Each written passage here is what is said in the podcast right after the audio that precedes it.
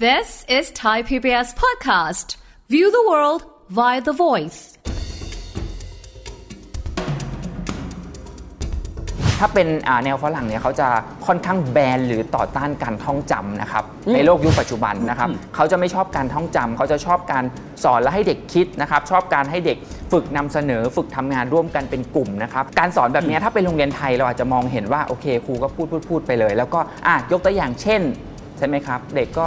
นั่งฟังบางคนก็นึกออกบางคนก็นึกไม่ออก หลายครอบครัวเนี่ยเร่งลูกเรียนตั้งแต่เด็กๆนะครับต้องอ่านออกเขียนได้ไปเทียบลูกตัวเองกับลูกข้างบ้านอีกนะครับแข่งกันต้องส่งไปเรียนโรงเรียนที่แบบโหสอนให้อ่านออกเขียนได้ตั้งแต่เล็ก ๆ ซึ่งเคยอันนี้เคยนั่งคุยกับอ่าครูต่างชาตินะเขาบอกว่ามันเวียดมากมันแปลกมากในในโรงเรียนไทย เพราะว่าของเขาเนี่ยเขาเรียนแบบ play based learning ซึ่งอ่า เขาเรียนจนถึงประมาณ 6 ขวบเลย แต่ของไทยเนี่ยประมาณ 3 ขวบนี้บังคับเด็กเขียนเด็กท่องแล้วนะครับ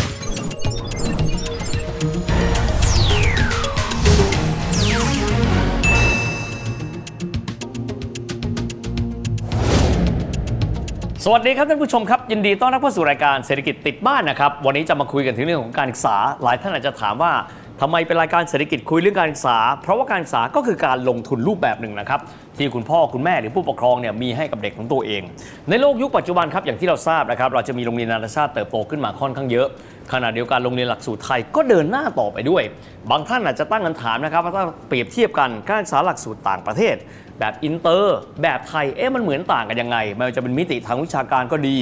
มิติการเสริมสร้างทักษะในการอยู่ร่วมกันของเด็กกับสังคมเองก็ดี วันนี้มาคุยกันนะครับเรื่องของโลกที่แตกต่างของโรงเรียนนะครับในหลากหลายหลักสูตรด้วยกันนะครับกับแขกรับเชิญของเราในวันนี้ ท่านเป็นนักวิชาการพัฒนาหลักสูตร และการจัดการการเรียนการสอนนานาชาติครับ ก็คือครูเจนนะครับคุณธนกฤษทรัพย์สินครูเจนสวัสดีครับครับสวัสดีครับพี่วิทย์สวัสดีครับครูเจนเราลองเปรียบเทียบกันเลยนะครับครับปัจจุบันเราจะได้ยินเนาะครับหลักสูตรต่างประเทศครับ British School Canadian School Singaporean American อันนี้ครับก้อนหนึ่งนะฮะครับก้อนถัดมาก็คือเป็นก้อนที่บอกหลักสูตรอินเตอร์ครับก้อนถัดมาที่เราคุ้นชินกันดีเลย หลักสูตรไทยครับสามก้อนนี้สมมุติเวลาผู้ปกครองเขาเปรียบเทียบละข้อดีข้อเสียเหมือนต่างอะไรกันยังไงครับ ผมเอามุมวิชาการก่อนแล้วกัน โอเคครับ ในมุมอ่า ส่วนของวิชาการนะครับ ถ้าเอาอันแรกก่อนถ้าเป็นโรงเรียนไทยนะครับ โรงเรียนไทยเนี่ยหลักสูตรก็คือ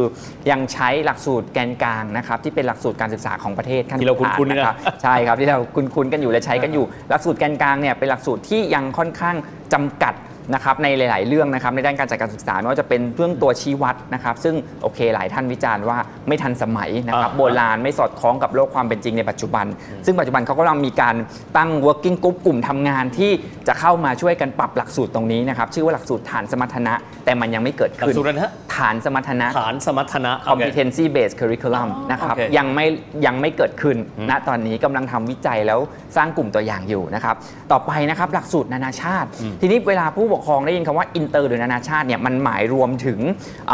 หลักสูตรกลุ่ม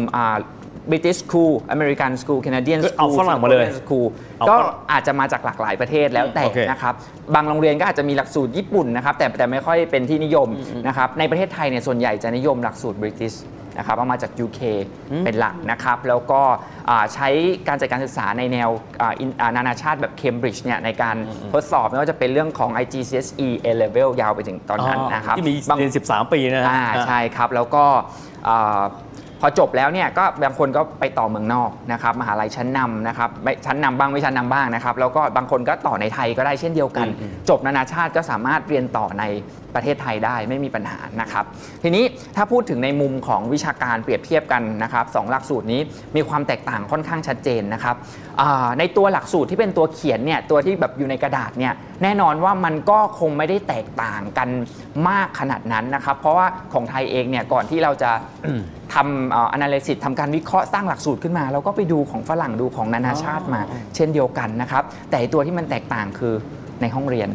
อ่านะครับโอเค ค่อนข้างชัดเจนนะครับ ถ้าเป็นอ่าแนวฝรั่งเนี่ยเขาจะค่อนข้างแบนหรือต่อต้านการท่องจำนะครับในโลกยุคปัจจุบันนะครับเขาจะไม่ชอบการท่องจำเขาจะชอบการสอนและให้เด็กคิดนะครับชอบการให้เด็กฝึกนำเสนอฝึกทำงานร่วมกันเป็นกลุ่มนะครับชอบพวกอ่า activity กิจกรรมที่มันเป็น hands on เด็กจับต้องได้เด็กได้อ่าได้เห็นได้ทดลองนะครับผมซึ่งถ้าเป็นอายกตัวอย่างง่ายๆแล้วกันนะครับถ้าเป็นอ่า เรื่องอาสอนฟิสิกส์ให้เด็กเล็กแล้วกันอืมนะครับสอนฟิสิกส์นะครับเรื่องกฎของนิวตันข้อที่ 3 ใช่ไหมครับแรงกริอ่าแรงกริยาเท่ากับแรงปฏิกิริยานะครับ ซึ่งการสอนแบบเนี้ยถ้าเป็นโรงเรียนไทยเราอาจจะมองเห็นว่าโอเคครูก็พูดพูดพูดไปเลย แล้วก็อะยกตัวอย่างเช่น ใช่ไหมครับ เด็กก็นั่งฟัง บางคนก็นึกออกบางคนก็นึกไม่ออก โอ้แต่ถ้าเป็นไม่ได้เห็นภาพ ไม่ได้เห็นภาพ แต่ถ้าเป็นฝรั่งเนี่ยอะโอเคเขาอาจจะมีโจทย์มาให้เด็กเลยนะครับ ปัจจุบันมันจะมีอ่าการเทคนิคการเรียนการสอนที่เรียกว่า STEM Challenge นะครับที่เป็นการบูรณาการนะครับวิทย์อ่าคณิตเทคโนโลยีนะครับแล้วก็อ่าวิศวกรรมนะครับการออกแบบเชิงวิศวกรรมเข้ามา เพราะฉะนั้นอาจจะตั้งโจทย์ให้เด็กอะโอเค อยู่ไปประดิษฐ์เครื่องยิงสินะครับเครื่องยิงอ่าวัตถุซึ่งผลิตจากอ่าไม้ไอติมอ๋ออะสิ่งสิ่งแรกที่เด็กจะได้คืออะไร การออกแบบใช่ไหมครับการออกแบบเชิงวิศวกรรม บางคนอาจจะบอกอะไรออกแบบเชิงวิศวิศวกรรมง่ายๆแค่นี้เองเหรออมอืมอืมใช่ครับ มันเป็นการสอนเด็กก่อนไงฮะเด็กเล็กนะฮะวางเด็กเขาก็ปูพื้นอ่าเอาปูพื้นก่อนนะครับอ่าเด็กได้เรียนรู้การออกแบบ การประดิษฐ์การลงมือทำการสร้างนะครับ เสร็จแล้วเนี่ยเขาก็ค่อยๆ สอนวิทย์คณิตไปทีละสเต็ปนะครับผ่านกิจกรรมนี้อะสอนสอนวิทย์ยังไงนะครับ ก็อันไหนลองตั้งสมมุติฐานสิว่าวัตถุที่มีน้ำหนักต่างกันอันไหนไปยิงไปได้ไกลกว่ากันเอาเด็กก็จะต้องคิดก่อนอืม เสร็จแล้วหลังจากนั้นเนี่ยทดลองปุ๊บผลออกมา เอ้ย ผลเป็นยังไงอะอ่าสอนคณิตศาสตร์สอนยังไงอะไหนลองวัดซิจากจุดเริ่มต้นไปจนกระทั่งถึงจุดที่วัตถุไปตกเนี่ยความยาวเท่าไหร่ ก็สอนเรื่องการวัด เนี่ยครับดีกว่าการไปสอนแบบดั้งเดิมอะครับนะทุกครัอย่างเห็นเป็นตัวหนังสือหมดเลยนะไม่เห็นภาพอะไรสักอย่างใช่ครับโอเคคือโอเคละการเรียนผ่านกิจกรรมแบบเนี้ยผู้ปกครองหลายคนนะครับอาจจะมองว่าเอ้ยมันเป็นการเล่นหรือเปล่ามันไม่เห็นจะได้อะไรเลย แต่ในความเป็นจริงนะครับลองลองเทียบดูดีๆว่า ถ้าสมมุติว่าเด็กเนี่ยเขาเข้าใจภาพอะเข้าใจทุกอย่างเป็นภาพแล้วเขาเห็นเขาได้ลงมือทำตรงเนี้ยจริง ๆ แล้วเขาเกิดแบบเฮ้ยความสนุกสนานนะครับอยากเรียนรู้มีต่อแรงจูงใจแล้วอ่ามีแรงจูงใจอยากเรียนรู้ผมต่อจะกันเนี่ยใช่เห็นการเรียนเป็นเรื่องสนุก อ่าเห็นการเรียนเรื่องสนุกนะครับ บางคนอาจจะมองว่าเฮ้ยเรียนแบบนี้ทำข้อสอบได้เหรอนะครับโอเคล่ะ มันอาจจะทำข้อสอบไม่ได้หลังจากเรียนบทเรียนแบบที่มันเป็นเซมชาเลนที่ผมพูดไปเมื่อกี้จบนะครับ แต่ถ้าเขาไปกลับไปอ่านครูแบบมีเทคนิคการสรุปที่ดีนะครับว่าโอเค การเรียนกิจกรรมนี้สอดคล้องกับหลักการอะไรนะครับค่อยๆสรุปให้เด็กฟังเด็กก็จะเข้าใจเห็นภาพนะครับแล้วแล้วมันจะทำให้เกิดความจำ ถาวรที่มากกว่ามากกว่าการที่ครูไปยืนพูดอืมอืมนะครับแล้วให้ให้เด็กจำนี่เป็นมิติของหลักสูตรนะครับแต่ผมครับเชื่อว่าหน้าที่ของโรงเรียนไม่ใช่แค่ การให้ความรู้ทางวิชาการครับแต่ว่ายังมีเรื่องของการสอนทักษะในการอยู่ร่วมกันอ่าซึ่งครับแน่นอนว่าเอ่อผมใช้คำว่าโครงสร้างสังคมครับกับโรงเรียนแต่ละแบบ มันก็คงไม่เหมือนกันเพราะค่าเราเรียนมันไม่เท่ากันครับทีนี้ลองลองเปรียบเทียบให้ดูได้ไหมครับว่า กรณีของสังคมที่เป็นโรงเรียนอินเตอร์ ซึ่งก็แน่นอนว่าคงจะคัดสรรเด็กมากลุ่มหนึ่งละครับกับโรงเรียนไทย ซึ่งก็มีหลากหลายประเภทโรงเรียนรัฐบาลครับโรงเรียนเอกชนเนี่ยมันเหมือนต่างอะไรกันยังไงบ้างครับ คือในในแง่ของสังคมนะครับถามว่าอายกตัวอย่างเช่นเรื่องที่กำลังเป็นกระแสคือการบูลลี่ใช่ไหมครับอืมอืมอ่า ปัจจุบันโรงเรียนไทยก็เริ่มมีการต่อต้านการบูลลี่แล้ว แต่ว่าในกลุ่มโรงเรียนฝรั่งเนี่ยมันมีมานานมากแล้ว เพราะว่าอย่างถ้าเป็นในสหรัฐอเมริกาเราเห็นแล้วว่าการบูลลี่เกิดอะไรขึ้น เกิดการ massive shooting ใช่ไหมครับในโรงเรียนอย่างเงี้ยครับซึ่งโอเคมันมันมันก็มีเทรนด์ตรงนี้เข้ามา แต่ว่าในนานาชาติเนี่ยมันจะค่อนข้างเด่นชัดในเรื่องนี้นะครับไม่ใช่ว่าบูลลี่เนี่ยหมายถึงการกระทำที่แบบมันต้องไปแตะเนื้อต้องตัวกันหรือ การชกต่อยกันอย่างเดียวนะครับ การแสดงออกทางคำพูด สีหน้าท่าทางดูถูกอะไรแบบดูหมิ่นเนี้ยอะไรก็เกี่ยวอะไรด้วยพวกเนี้ยอ่าใช่ครับมันก็เป็นเรื่องของการบูลลี่เพราะฉะนั้นเนี่ยในสังคมโรงเรียนอินเตอร์จะค่อนข้าง protect เรื่องนี้อย่างมากอืมอืมอืมนะครับผมแต่ว่าในโรงเรียนไทยเนี่ยด้วยความที่เอ่อมันมันก็มีหลาย ๆ ปัจจัยนะครับ แต่ว่าเรื่องนี้มันอาจจะยังไม่ได้เข้มข้นมากนักอืมนะครับ การปกป้องตรงนี้จากครูครูบางคนครูไทยบางคนก็ไปบูลลี่เด็กเองครับอย่างเช่น เรียกว่าไอ้อ้วนอย่างเงี้ยสมมุตินะฮะนี่เป็นตัวอย่าง ซึ่ง ซึ่งมันไม่ไม่เด่นชัดเหมือนเหมือนของนานาชาติที่เขาจะแบนเรื่องตรงเนี้ยค่อนข้างชัดเจนมากอืมนะครับอันนี้เป็นตัวอย่างนะครับเป็นตัวอย่างอันนี้อันนี้ครับผสมมติเล็ก ๆ น้อยครับๆนะครับอย่างกรณีสมมติบอกว่าต่อต้านการบูลลี่ครับออกมานอกรั้วโรงเรียนอะเป็นครับสังคมข้างนอกแล้วครับสมมุติเจอบูลลี่เขาจะมีภูมิต้านทานไหมครับหมายถึงเด็กนานาชาติใช่ไหมต้องครับ ก็คือภูมิต้านทานเนี่ยอันนี้แน่นอนว่ามันก็เป็นหนึ่งหนึ่งคือเรื่องของบุคคลอีกเป็นเรื่องของปัจจัยส่วนบุคคลใช่ไหมครับบางคนมีภูมิต้านทานที่แข็งแรง ซึ่งอาจจะเกิดจากเพราะเขาอาจจะฟาวไม่โดนบูลลี่เลยสมมติเขาไม่เขาเขาไม่เคยเจอฮะครับเจอปั๊บยังไง foundation เออคือบางคนเนี่ยมี foundation ที่แข็งแรงการบูลลี่มองเป็นเรื่องตลกก็มีนะครับ บอกเออเขาใครมาบูลลี่ฉันฉันขำเลย อย่างเงี้ยบางคนไม่ได้เก็บไปคิด เก็บไปเครียดนะครับบางคนถึงขนาดฆ่าตัวตายครับนะครับมันก็เป็นอย่างนั้น ซึ่งอันเนี้ยมันจะต้องมีกระบวนเรื่องของกระบวนการสอนที่ถูกต้องนะครับนานาชาติค่อนข้างเห็นความสำคัญ เขาก็จะมี anti bullying week อะไรพวกเนี้ยครับอ่าปรากฏอยู่เด่นชัดมากในโรงเรียน ถ้าเดินเข้าไปโรงเรียนนานาชาติจะค่อนข้างเห็นป้ายสัญลักษณ์พวกนี้นะครับต่างกันกับการที่เดินไปโรงเรียนไทยอาจจะไม่ค่อยเห็น อาจจะมีการพูดกันบ้างแหละ แต่มันไม่เด่นชัดมันไม่ถึงขนาดเป็นบทเรียน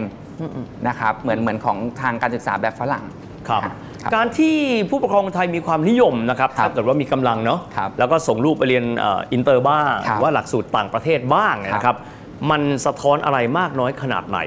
อย่างไรครับครับมันมันสะท้อนภาพการศึกษาไทยที่ค่อนข้างชัดเจนว่ามันไม่ตอบโจทย์ผู้ปกครองกลุ่มที่เขาเป็นหัวก้าวหน้าโอ้หัวความโอเคคิดแบบทันสมัยว่าเรียนท่องจำหนังสือเรียนเรียนไปทำอะไร เราปัจจุบันเนี่ยที่เราเรียนเนื้อหาที่เรียนมปลายเราจำได้กี่เปอร์เซ็นต์แล้วเราเอามาใช้กี่เปอร์เซ็นต์อืมเราต้องมาขบคิดตรงนี้กับตัวเองนะครับหลายครอบครัวเนี่ยเร่งลูกเรียนตั้งแต่เด็กๆนะครับต้องอ่านออกเขียนได้ไปเทียบลูกตัวเองกับลูกข้างบ้านอีกอืมอืมอืมนะครับแข่งกันต้องส่งไปเรียนโรงเรียนที่แบบโหสอนให้อ่านออกเขียนได้ตั้งแต่เล็ก ๆ ซึ่งเคยอันนี้เคยนั่งคุยกับอ่าครูต่างชาตินะเขาบอกว่า มันเวียดมากมันแปลกมากในในโรงเรียนไทย เพราะว่าของเขาเนี่ยเขาเรียนแบบ play base คือเรียนผ่านการเล่นอย่างที่ผมเคย Play อ่ายก based ตัวอย่างอ่า play based learning ซึ่งอ่าเขาเรียนจนถึงประมาณ 6 ขวบเลย แต่ของไทยเนี่ยประมาณ 3 ขวบนี้บังคับเด็กเขียนเด็กท่องแล้วนะครับอืมอืมอืมนะครับในหลาย ๆ โรงเรียน ซึ่ง มันก็อาจจะเป็นเรื่องของค่านิยมในสังคมไทยอีกว่า ผู้ปกครองยังมองว่าการรีรีบบังคับหรือเร่งให้เด็กอ่านออก จะได้เห็นผลเร็วไงป็นพ่อแม่จะรู้สึกสบายใจว่าลูกใช่มีพัฒนาการ ใช่ครับ เราเร่งเขาได้ตอนเด็กๆ แต่ตอนโตเขามีช้อยส์มีโอกาสเลือกนะครับ พ่อแม่หลายคนจะเจอกระแสต่อต้านจากลูกตัวเองอืมอืมใช่ไหมครับว่าอะเคยบังคับเขามาแต่เด็ก คุณบังคับเขาได้นี่เขายังเล็กอยู่อืมแต่พอเขาเริ่มขึ้นปฐมปลายเขาเริ่มมีช้อยของมีตัวเอจิตงใจแล้วของตัวเองแล้วใช่กลายเป็นลูกบังคับพ่อแม่แทนเออต่อไปอย่างเงี้ยครับก็ก็มีกรณีแบบนั้นเกิดขึ้นเยอะมากนะครับครับสมมุติบางทีพ่อแม่จะบอกว่าเราก็อยากที่จะมีตัวเลือกเนาะฮะส่งลูกไปเรียนโรงเรียนที่เป็นอ่าหลักสูตรต่างประเทศ ตอบโจทย์มากกว่า แต่ทุนทรัพย์เราไม่อำนวย แล้วจะครัให้บเขาทำไงครับครับโอเคก็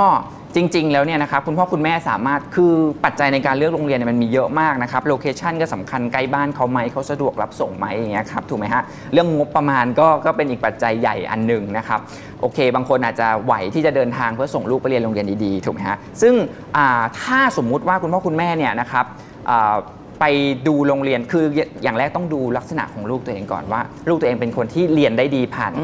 ผ่านอ่าอะไรนะครับ ถ้า เขาฟังแล้วเขาแบบอุ๊ยจำข้อมูลได้เยอะแยะเลยอะนะครับหรือเขาเห็นภาพแล้วเขาเรียนเข้าใจมากขึ้นโอเค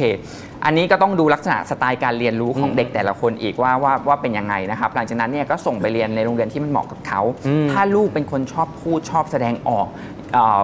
อยู่ไม่ค่อยนิ่งอะครับอ่าก็อ่าค่อนข้างอาชอบคิดชอบพูด ถ้าเขาส่งเด็กแบบเนี้ยไปอยู่ในโรงเรียนไทย เด็กจะไม่อาจจะไม่พูดอีกเลยโอ้ดีมากคือวิชรคือดูสารตั้งต้นของของน้องใช่ครับว่าน้องๆเนี่ยเขามีลักษณะยังไงใช่ไม่ใช่ว่าไปตั้งต้นที่โรงเรียนนะครับแล้วแต่ว่าธรรมชาติเด็กเขาจะเหมาะถูกต้องกับความครัถี่แบบไหนใช่ครับคุณพ่อคุณแม่ควรศึกษาเรื่องทฤษอ่าทฤษฎีพหุปัญญา ดูว่าเด็กเนี่ยมีสเด็กแต่ละคนเนี่ยมีสไตล์การเรียนรู้ที่ไม่เหมือนกันเลยนะครับสอนเด็ก 20 คนเนี่ยแตกต่างกันหมดทุกคนเลยครับจริงๆจริงๆใช่ไหมฮะ 20%ชอบฟัง 20%ชอบดูภาพอย่างเงี้ย ครูจะสอนยังไงนี่ก็เป็นเรื่องท้าทายในห้องเรียนนี่เหมือนในกันในในในในคคุรัณบเจนพูดถึงเรื่องพหุปัญญานี้น่าสนใจมาก ครับ จะดูยังไงครับ หลักคิดในการดูว่าพหุปัญญาเด็กคนเนี้ยเราจะพิจารณาอะไรเป็นเช็คลิสต์บ้าง จริง ๆ แล้วเนี่ยมันจะมีแบบทดสอบพหุปัญญาอยู่จริง ๆ ก็สามารถหาโหลดได้ตามอ่า Google ทั่วไปเลยพหุปัญญานี่นะ ใช่แบบทดสอบพหุปัญญามันก็จะขึ้นมาบางอันก็อาจจะมีเสียตังค์บางอันก็อาจจะเป็นแบบทดสอบฟรีนะครับอืมบางเอ่อสำนักเนี่ยเขาอาจจะมีแบบเอา ทฤษฎีอื่นเข้ามาผสมด้วยนะครับแล้วก็ตั้งเป็นแบบแบบแผนของตัวเองขึ้นมาอะไรแบบเนี้ยครับอ่าสแกนลายผิวหรืออะไรต่างๆอย่างเงี้ยครับก็มีทำกันอยู่เยอะแยะมากมายในปัจจุบันอืมนะนะครับผมว่าวันนี้เราเราได้ข้อมูลค่อนข้างเยอะเลยนะครับท้ายที่สุดครับ สมมุติเราจะเชื่อว่าเด็กแต่ละคนมีความเก่งที่ไม่เหมือนกันครับนะครับโรงเรียนแล้วก็มีข้ออ่ามีหลักสูตรที่มีความหลากหลายครับเป้าหมายของการศึกษาที่สุดแล้วมันคืออะไรในศตวรรษที่ 21 ครับ จริง ๆ แล้วเนี่ยนะครับอ่าเราก็ต้องมองว่าในอนาคตเด็กต้องการอะไร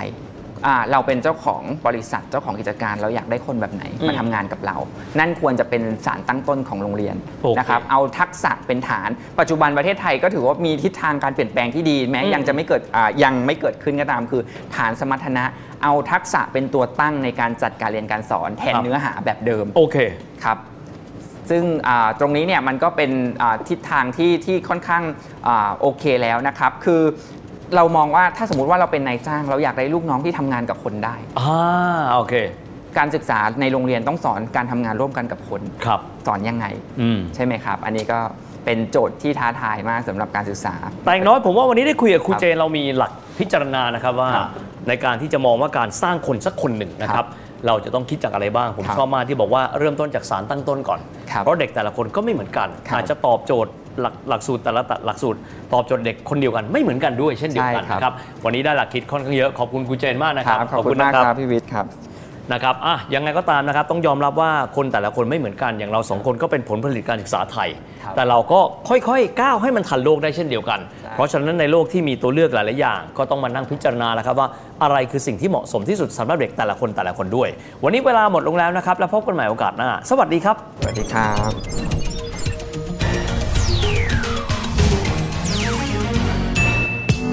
บ ติดตามรายการทางเว็บไซต์และแอปพลิเคชันของไทย PBS Podcast Spotify SoundCloud Google Podcast Apple Podcast และ YouTube Channel Thai PBS Podcast Thai PBS podcast. View the world via the voice.